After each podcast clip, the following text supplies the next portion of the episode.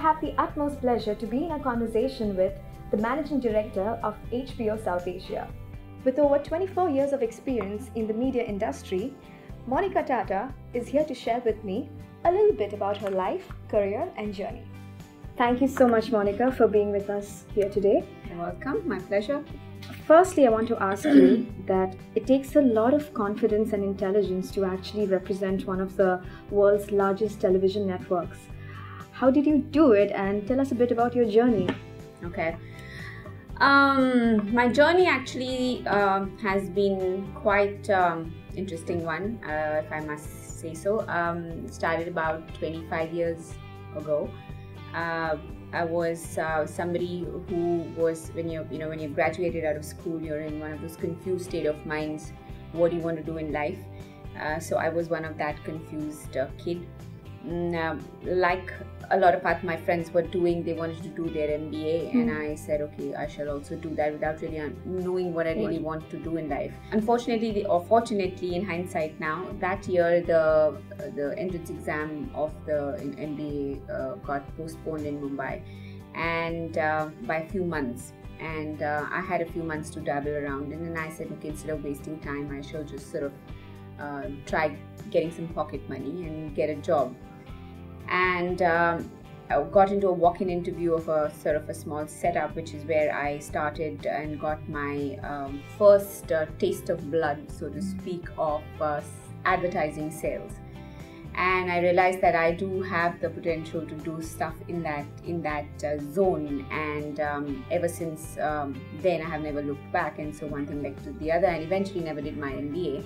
I think it's it's about um, the fear of unknown really got me to just keep trying and uh, being able to um, take risks which uh, really worked about um, uh, well for me. And um, yeah and so it's it's it's an absolute privilege and honor to be representing a brand like HBO in India now. And there was no looking back henceforth. yes, so far. Monica, you have a lot of recognition to your name. Uh, Business Today listed you as India's hottest young executives in India. I don't know what that means though. and you were amongst the next 30 as well most powerful women to look out for in 2010. Impact has recognized you as one of the top 50 influential uh, women in media, marketing, and advertising. And most recently, you received the Women uh, Leadership Award. So, how important are awards, recognition, and appreciation to you? I think the way I see it is, it's that is not the goal. Um, that is the outcome. Uh, so it is if if um, if you are enjoying what you're doing, if you're passionate about what you what you are doing at work um, I believe that um, awards and rewards will follow. But if that becomes your uh, objective and goal to that I want to get A, B, and C, and hence I will do, you know, uh, X, Y, Z, uh, that's the wrong approach to life in general, and that's been my experience. So I have really loved and enjoyed every every um, every little aspect of my work, good, bad, and ugly. And I mean, there is no uh, like there is no walk in the park uh, as far as uh, working in a corporate setup. So you do have your ups and downs, mm. and each aspect needs to be taken in a positive stride. It's easier said than done, I must admit, because when you go through the down, uh, it's not that easy because you you don't get so worldly wisdom mm. about uh, about it. But um, uh, but in hindsight, yes, it does it does help you uh, grow and become a far much more mature uh, human being.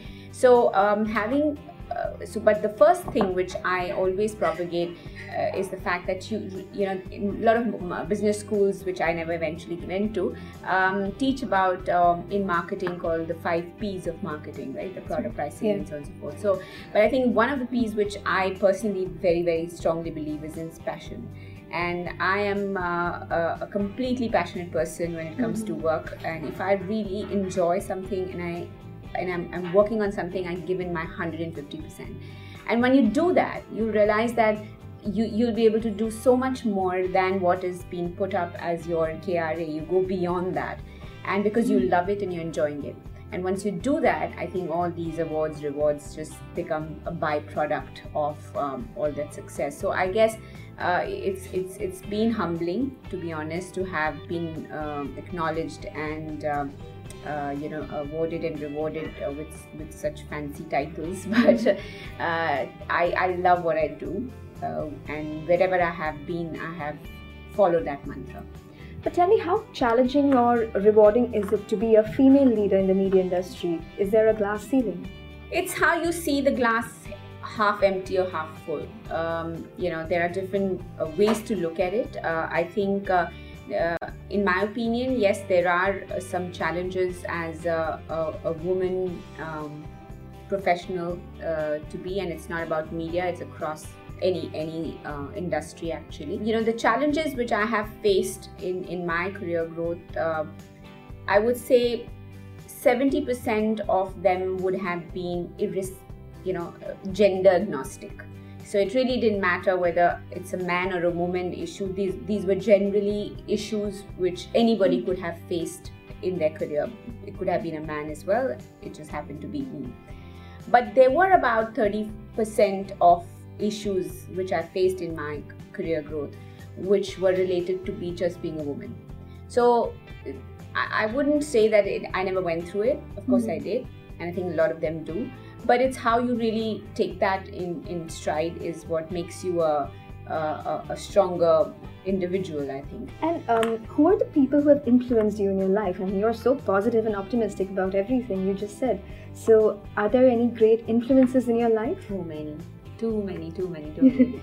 I, I have been, I think, privileged to have had the experience of interacting um, and uh, being influenced by a few uh, but a lot of people who have played an integral part in my uh, role uh, in my career growth um, you know and it's not just at work it's at home as well. Um, you know from uh, people at, in my family to uh, um, people i have worked with uh, my bosses my colleagues my subordinates you know. I think i've learned so much from people um, I've always believed in hiring people smarter than you. Uh-huh. Because that's the fundamental uh, approach to your own growth. Absolutely. You know, uh, if you think that you know it all, you know that's the, the classic mistake you're doing. Um, and uh, you know you are only going to grow older, mm-hmm. right?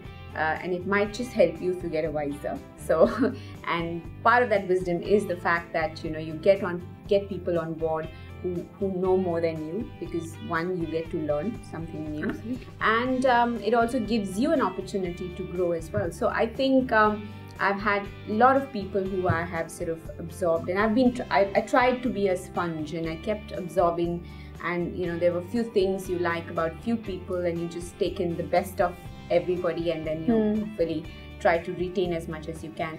So tell me, how do you juggle so many roles in your life? You're a mother, you're a wife, you're a media professional. How do you manage to balance? Where does the work life balance come? I, I, have enjoyed every role I have played, whether, uh, you know, being, being a mother, wife, um, uh, a daughter, uh, a daughter in law, and um, at work as, as somebody I have you know started when I started my career to where I am today. So I think I have I have uh, enjoyed every part of it. Mm. Um, but uh, one of the key things which I do believe is uh, prioritization, and I prioritize um, a lot of things in my life. So in everybody's career graph, um, there will be decisions you need to make where you have to make a choice, hmm. and sometimes. Uh, you, sometimes the choice will be in favor of work mm. and sometimes the choice will be in favor of family and when are those choices to be made is completely dependent on you and you need to know when is right at what time being there for very the important critical points when my right. child would have wanted me to be there mm.